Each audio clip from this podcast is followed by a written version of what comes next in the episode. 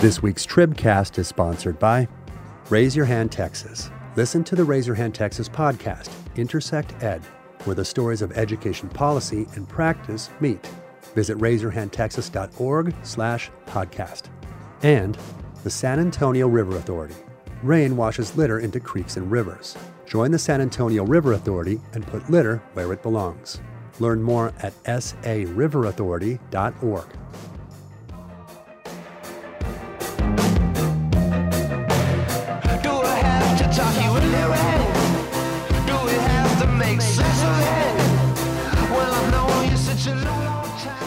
Hello and welcome to the Texas Tribune Tribcast for Friday, November 5th, 2022, or 2021. I'm getting ahead of myself here. Uh, my name is Matthew Watkins, managing editor of news and politics for the Texas Tribune.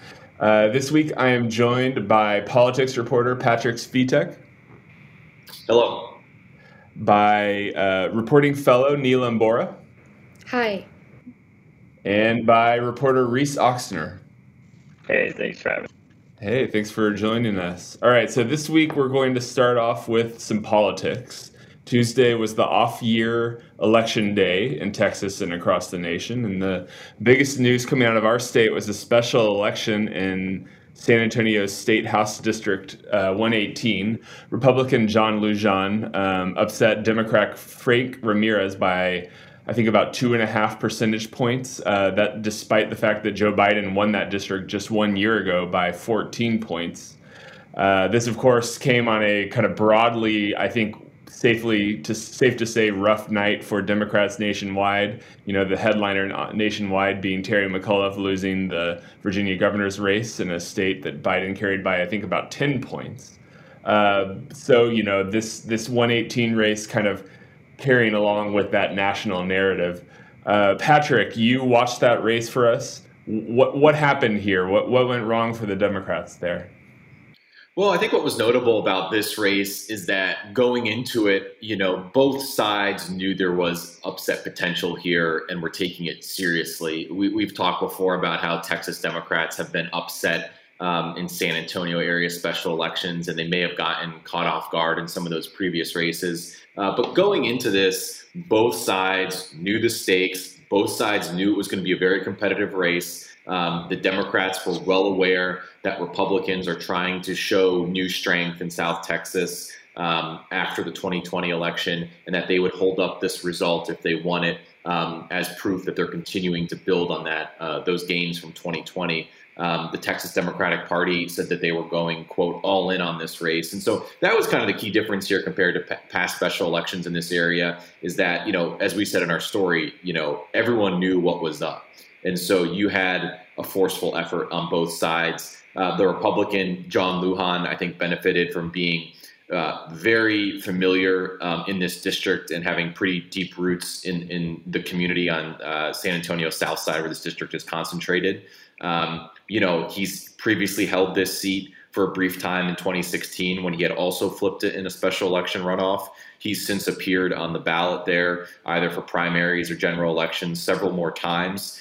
Um, and I don't think necessarily that you know Democrats think they had a, ba- a bad candidate in Frank Ramirez. You know, everything I heard about him was positive. He was young. He had a even from the beginning had a pretty broad spectrum of endorsements within his party. Um, I saw him a few times in the campaign trail. Very personable, uh, you know, and, and seemed like a very effective messenger for the Democrats. Just one of the big, just uh, objective disadvantages he, he had though was that the Republicans uh, raised a lot more money than the Democrats did from the beginning of this race, and there was more consolidation behind uh, John Lujan as the Republican candidate.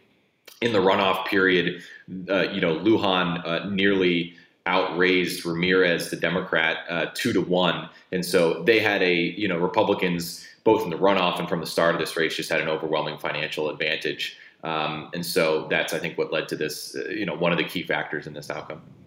Yeah, you know, you, you mentioned the the history with San Antonio special elections is not great for Democrats, and then you kind of see, you know, you often see the Democrats then coming back during the regular election season and winning those seats back. You know, the, this of course happened with Pete Flores. Um, happened, I believe, with the San Antonio mayor's race, which I know is a nonpartisan race, but but but right, there was a situation where. Uh, kind of a more known conservative commodity won, and then uh, uh, a uh, you know more more kind of democratically aligned person coming in later for that race. You also, I think, as you mentioned, we have heard a lot from Democrats about how there was a lot of big kind of national money going into this race. I mean, that being said, so I, I think you could. You know, I'm. I guess I'm willing to hear the argument that this is a one-off. You shouldn't panic too much. Aside from the fact that you know, like we mentioned, the the things did not go very well for Democrats, kind of all over the place, right? Um, you know, in, in Virginia and elsewhere. Um, how much do you see kind of the alarm bells being rung, you know, in the in the Texas Democratic Party after after the result like this?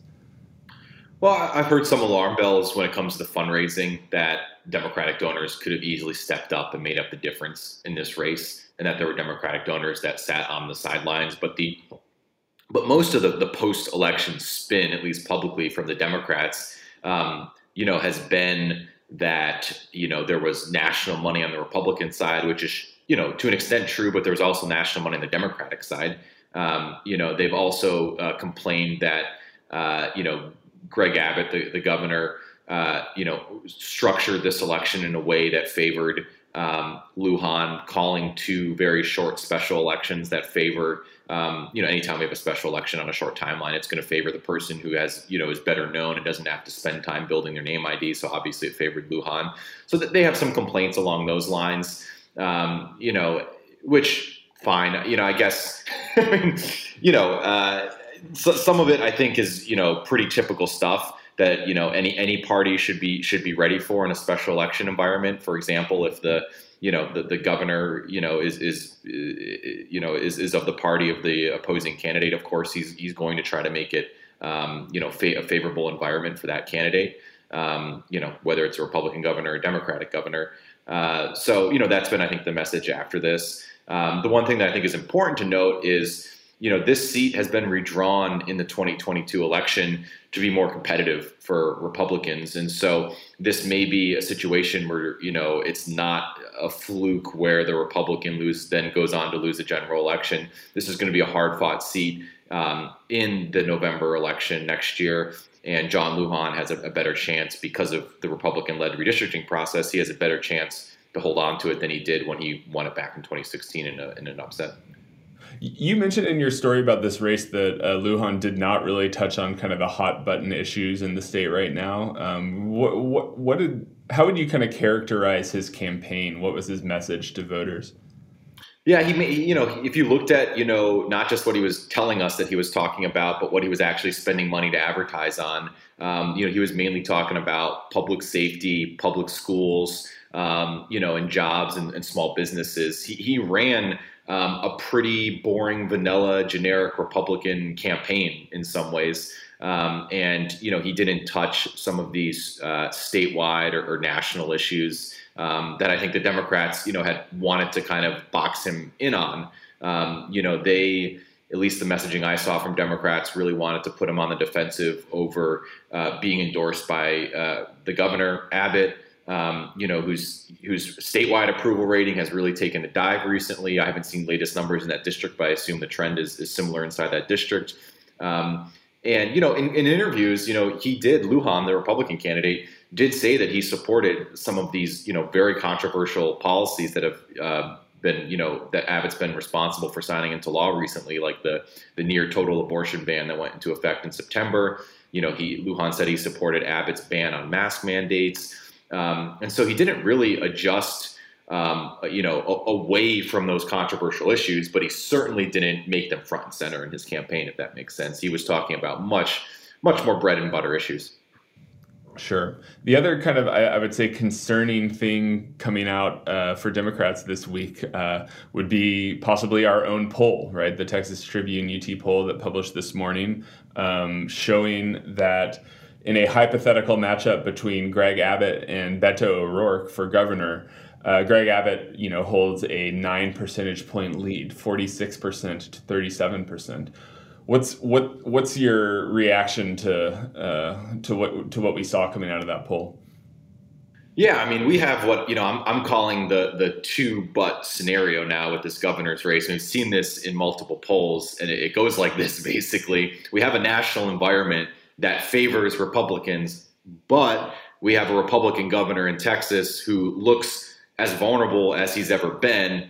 But his most likely and most viable Democratic challenger um, has a very negative image uh, statewide. And so it's I think it's a really unique dynamic that we're, looking at right now in this race. And to, to, get into some of those you know specific numbers, our poll found Abbott ahead of O'Rourke by uh, nine percentage points among registered voters. Um, it found Abbott's approval rating still underwater, um, 43, 48. Um, it found uh, O'Rourke's favorability rating even more underwater, 35, 50. And both of them, if you get under the hood of those two numbers, both of them, Abbott with his job approval and O'Rourke with his favorability, are doing very poorly with independents, um, you know, which can be sometimes a key uh, voting block. And so there's not much good news for really anyone in this poll, and it does reflect other recent public polling that we've seen that shows Abbott is vulnerable, but O'Rourke's image is damaged statewide. Um, you know, and if, if if that's the case, if they're both um, you know, if both of their numbers are underwater and they're basically canceling each other out like that, I think it it just favors the status quo in Texas, which is which is going to be Republicans in power.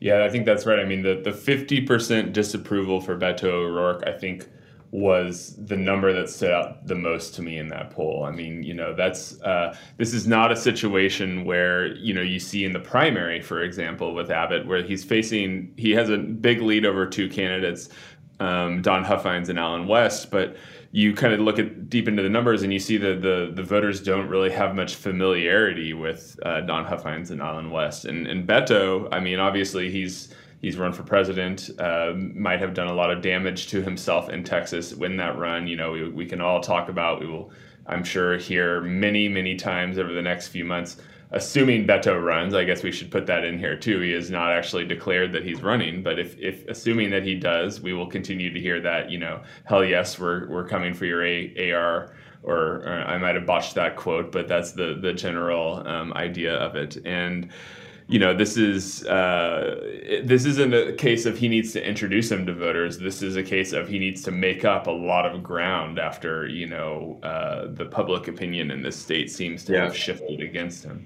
The one big, th- I'll just my final point on this is that you know I think people underestimate or just whether they underestimate it or not. Just want to be emphatic about this. Just in the span of three, I guess four years in Texas politics, just how well known and well defined Beto O'Rourke has has come after being a central figure in the 2018 cycle and a central figure in the 2020 cycle, running for president in between those two cycles in Texas, having millions of dollars spent to attack him and, and ruin his image. And it looks like it's been effective if you look at our polling.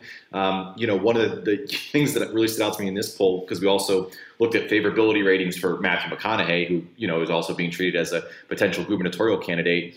But in this poll, this the results in this poll suggested that Beto O'Rourke is better known than Matthew McConaughey, which I think if, wow. you look at the people who don't know, who said they didn't know one of those guys, it was actually higher for Matthew McConaughey than Beto O'Rourke, which I think, again, is like the fact that he appears to be better known statewide than Matthew McConaughey, just I think is a testament to just how much he's rocketed um, from a political unknown in 2017 to being one of the most visible political forces in the state. And he's obviously reaped the benefits that come with that and also the the damages that come with being attacked so heavily. Yeah, that's really interesting for sure. Okay, Neelam and Reese, I want y'all to unmute yourselves for a second here because we're going to play a game show here, a very brief one, in which I'm going to ask you a question about. So we have approve and disapprove, or favorability or unfavorability ratings for a lot of different candidates in this poll, nine of which have been uh, have held either federal or state office in Texas over the last, um, you know, in, in, recent years. Their names, of course, Ted Cruz, John Cornyn, Donald Trump, Joe Biden, Greg Abbott, Dan Patrick, Dade Phelan, Ken Paxton, and Beto O'Rourke. Of those nine, only one ha- is not underwater, has a higher approval rating than a disapproval rating. Who is that one? Who, Do I get to participate in this? No, you you you can guess after they guess, Patrick. Okay. Is it is it John Cornyn?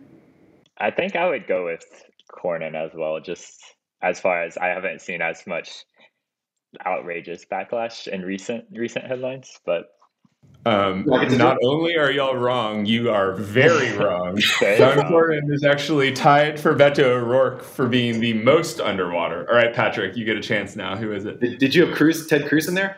I did. Uh, and you're asking who is the only one above water? That's right. I would go with Cruz. You are correct. Ted Cruz. Okay.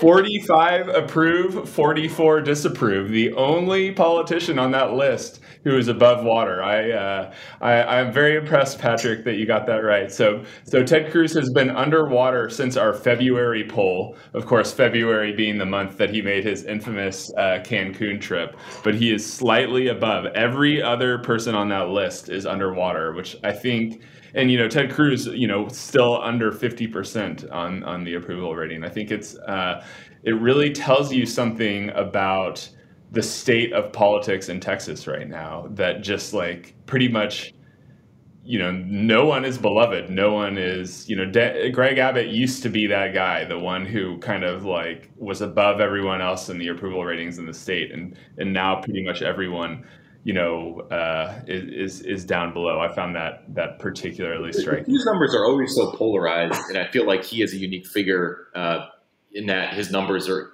always are not necessarily as beholden to the national or statewide environment as the other, you know, the other folks are. So that was the, the thinking behind my guess. Yeah, yeah, yeah, for sure. All right, Patrick, uh, what about the down ballot races? Did anything stand out to you in those numbers of, um, you know, uh, lieutenant governor, attorney general, uh, primary uh, primary numbers that we saw there? You know, not really. You know, broadly speaking, um, you know, the Republican incumbents are you know leading widely in their in their primaries, and there's still significant chunks of voters undecided or who aren't tuning into those primaries. So I think it's given, especially in like the in some of the, the share of uh, voters who aren't tuning in yet, it's it's a little premature, I think, to draw sweeping conclusions uh, from these primary numbers. But the one that caught my attention probably the most was the Republican primary for Attorney General, which obviously has drawn a lot of attention. You have Ken Paxton, the incumbent, facing three primary challengers: former state Supreme Court Justice Eva Guzman, uh, Land Commissioner George P. Bush, and Fort Worth State Representative Matt Krause. Um, you know, Paxton's leading that at 48%. There's, but there's still um, a large group of voters. I think it was like nearly a third, if not a third, who, are, who said they haven't made up their mind yet on that. You had Bush in sec- a very distant second at 16%, and everyone else in, in single digits. Um, and if you get into the crosstabs of that one, you see just how well known of a name Bush still is in, in at least Texas Republican politics. Um, Bush is just far ahead of any of those other challengers in terms of name ID, and I think that's probably reflected in the fact that he is, you know, leading the, the ballot among those challengers at this point. So those other people, Krause and Guzman, have a lot of ground to make up in introducing themselves to statewide primary voters. For sure. I mean, it did catch my eye in that race that Paxton is under 50%, of course, that, you know, which could... It is, but I think there were, again, thir- somewhere in the area of 30% of voters um, who hadn't made up their minds yet if I were him, I would be, you know, if that if that number were closer to maybe ten percent or something, and I was still under uh, fifty, I'd, I'd be concerned. But given the large share of you know people haven't have formed an opinion on the race yet and how early we are, I don't think it's cause for for concern for him quite yet. Sure, that makes sense. You know, for the, the Republican primary for governor, we had Greg Abbott at 56%, Allen West at 13, Don Huffines at 7, Chad Prather at 4 you know, it does seem as though for all of the kind of grief Abbott has gotten from a certain wing of the Republican Party, um, and you know all the attention that we have paid to how you know uh, Don Huffines seems to be driving some of the conversation about policy in Texas. That Greg Abbott, you know, continues to find himself in a pretty pretty comfortable position there. Yeah, and that one actually, more people have tuned into that primary. I think the people who didn't have an opinion on that was only 16%. Um, you know, one thing that continues to stand out in polling to me and uh, polling before this poll and this this poll we're currently discussing is, you know, Allen West um, is is loved by uh, Republican primary voters. His favorability rating among Republicans uh, in this poll is very impressive. I, I, forgot the exact numbers, but I think the number number of Republicans who have a you know unfavorable opinion of him, you know, was in the, the low single digits or something like that, and the number with a favorable opinion was you know 50 and above. Um, so he's better known um, than uh, all all of Abbott's other primary challengers, and he's pretty well liked. And so that's why I think you know even though we we focus so much on Huffines in some ways, and we, we focus on him because Abbott in some cases seems to be responsive to him, so it's not without a good reason. Um, but despite that, Allen West may be the, the real candidate to watch here. Yeah, Allen West, it seems to me his campaign has been a bit strange to watch, right? He was so effective at gaining attention uh, while chairman of the Texas GOP. And it seems like the the two instances since he left and kind of announced his campaign that have gotten the most attention are both, you know, instances with him or his family having some kind of you know uh, yeah. incident involving law enforcement right like so he made the news this week for uh, putting out a press release saying that he had flicked the mask out of someone at i believe love field maybe no no it was dfw airport in, in dallas you know and then previously uh, his wife getting arrested on a D- DWI allegation. It later coming out that she did not have alcohol in her system. I mean, you know, but but by and large, I feel like, at least from my vantage point, I haven't really seen him out there making a lot of news on the issues in, in the same way that Don Huffines has. Well, I think he's definitely been notable, and this I think is an extension of what you're saying for how um, he's not as aggressive in attacking Abbott as Huffines is. And I think that's probably because he sees the same exact poll numbers. Uh, he knows he's the best known challenger to Abbott in this primary, and he knows that he's he's pretty well liked in this primary. And so, and any time in a you know a race, um, you go negative on someone, you risk your own favorability ratings. People tend to like you less, and so I think West for now is happy to sit on this name recognition, sit on this goodwill with Republican voters let Huffines do the work of beating up Abbott and, and dragging Abbott down. Um, and so I think you know that that's a pretty to me that seems like a pretty obvious strategy. Um, you know, given these poll numbers that we see for Allen West, is you know appreciate the fact that you're better known and, and probably better liked, um, and and let the other guy drag down Abbott right now. Sure, absolutely. All right, well, uh, let's take a break and hear from our sponsors. Texas 2036, building long term, data driven strategies to secure Texas's prosperity through our state's bicentennial and beyond.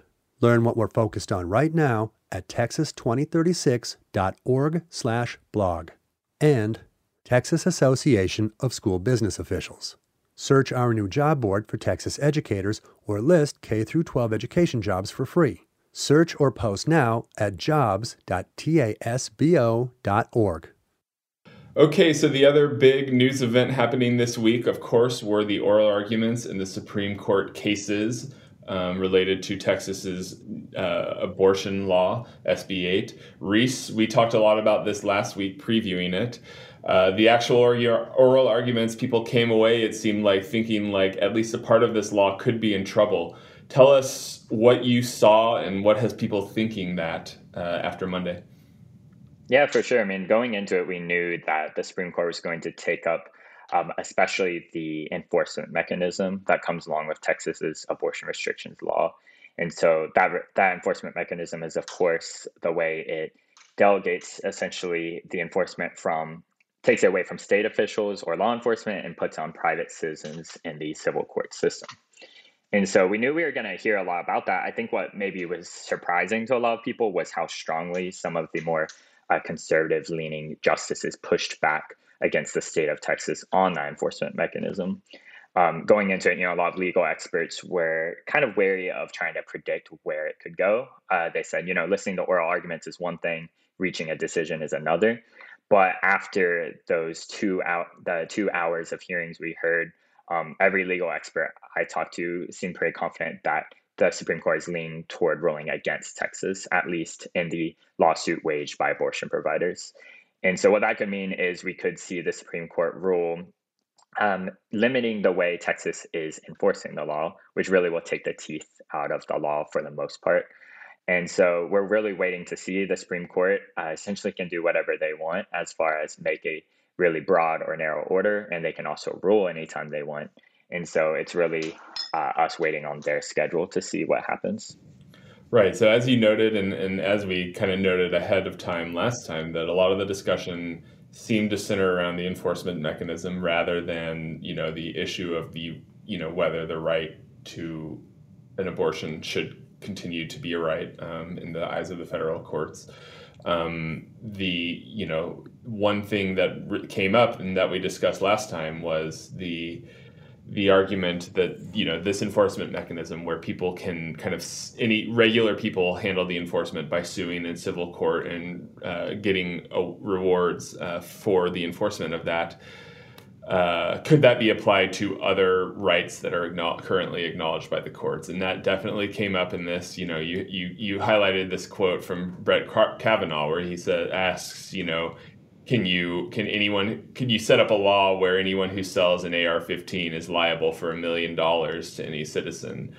And it was interesting to hear the Texas Solicitor General basically say yes, right? That he he did not try to dispute that, and and I think that really kind of highlighted uh, a lot of the challenges, a lot of the problems, and, and how we saw at least some of the conservative justices, um, you know, feeling uncomfortable with this law.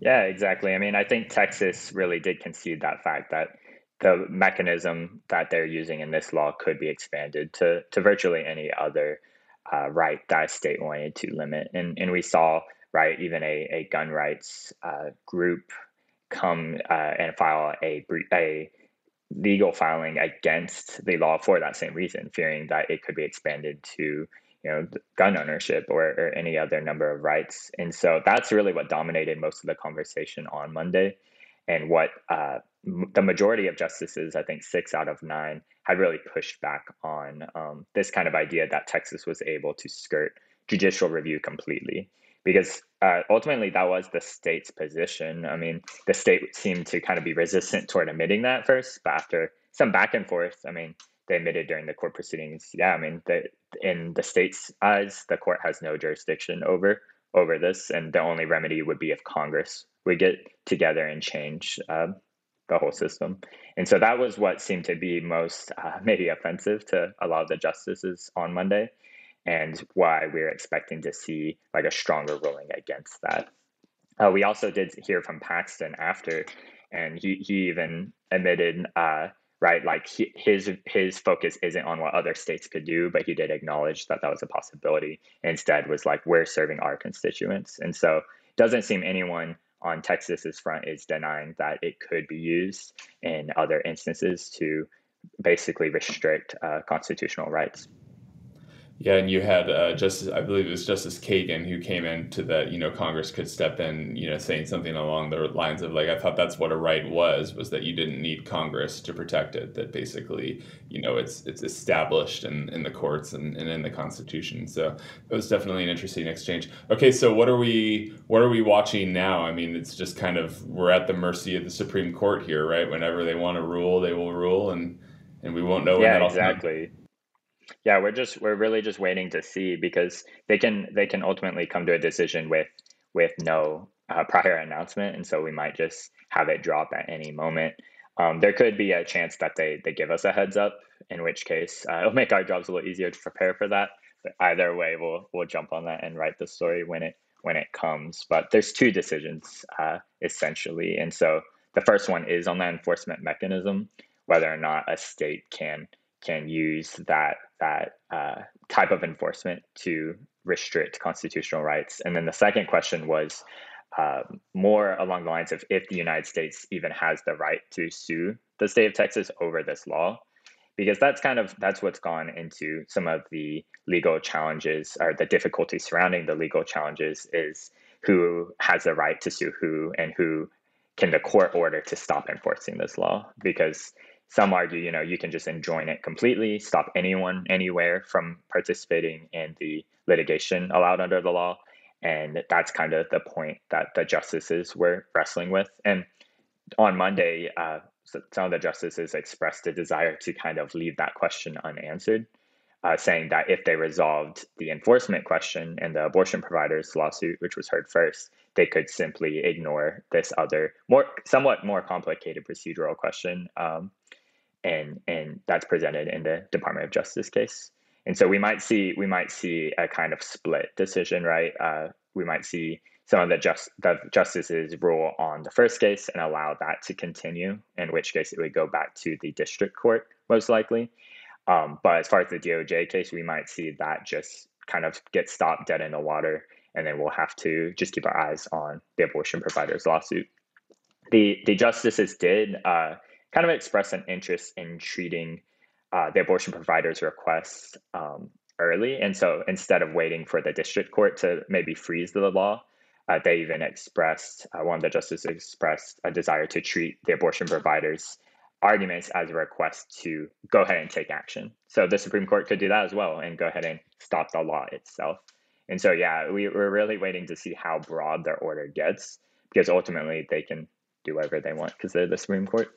Sure.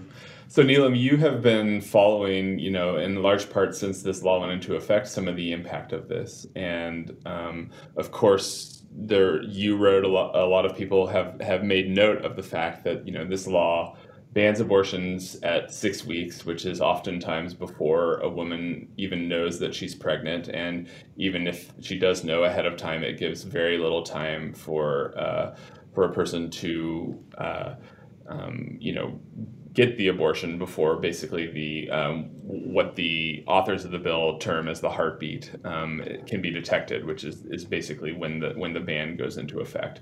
But you wrote this week off of a study that seemed to indicate that maybe the numbers of abortions, the de- the number, the percentage decrease in abortions that has happened since this law into effect was maybe a little bit less than we might have suspected. Right? Tell us a little bit about what that's that study said and, and what you're hearing from the, the providers.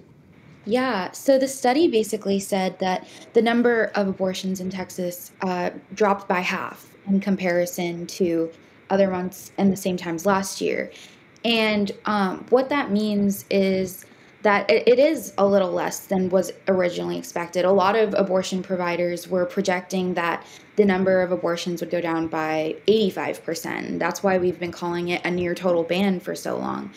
Um, when talking to the providers, part of the reasons for this is actually the amount of attention and awareness that has been uh, circulating around this law because there has been so many efforts and it's been in the courts. People are actually being more aware when they're tracking their pregnancies um, and trying to not get caught by the law and you know catch things before that fetal cardiac activity limit kicks in. So that doesn't mean that you know it hasn't made this huge change. This is the biggest overall decrease in abortions in Texas um, ever. Really, there's been a lot of different efforts from lawmakers to curtail abortion, whether it was the omnibus bill from back in 2013 um, but that only ended up having, uh, you know, a, a, small impact. I think it, the number was like a 13% impact. Whereas even when uh, the governor's order that prohibited abortions at the onset of the pandemic kicked in, that stopped about 38% of abortions. So this is still a huge, unprecedented drop in the amount of procedures people have been able to get.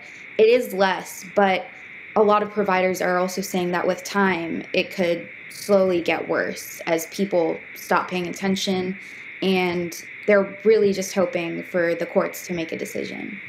Sure, absolutely. Another thing that your story on this study, study by the way, produced by the University of Texas, um, found that the wait times at abortion clinics at many uh, in clinics in many states adjacent to Texas seem to go up. I mean, that seems to be an indication the the authors suggested that that we are seeing people traveling from Texas to adjacent states in order to obtain an abortion, right? Yeah, so it the wait times went up around 2 weeks according to the study. And separately from the study, just talking to Planned Parenthood, they said that they saw more than an 1000% increase in patients with Texas zip codes in those neighboring states. So that is definitely showing that people are still trying to get the procedures, they're just having to jump through a lot more obstacles. And this is especially hard because there's not that many clinics, you know, in all the neighboring states combined. There's 15 clinics, and that's still less than the number in Texas. So this is definitely overwhelming the infrastructure and not necessarily stopping abortions rather than just pushing people out for them. Absolutely. But of course, you know, part of this is right. Uh, some people have the resources and time to, to travel out of state while others don't as well. So, um, you know, lots to, to be paying attention to, both on the impact of this law and whether the law will remain in place in the coming days, weeks, and possibly months as well. Uh, thank you, Neelam. Thank you, Reese. And thank you, Patrick, for joining us this week. Thank you to our producer, Ma- Michael Ray. And thank you to our sponsors, who I am pulling up right now. And they are uh, Raise Your Hand Texas, the San Antonio River Authority, Texas 2036, and the Texas Association of School Business Officials. Talk to y'all next week. Do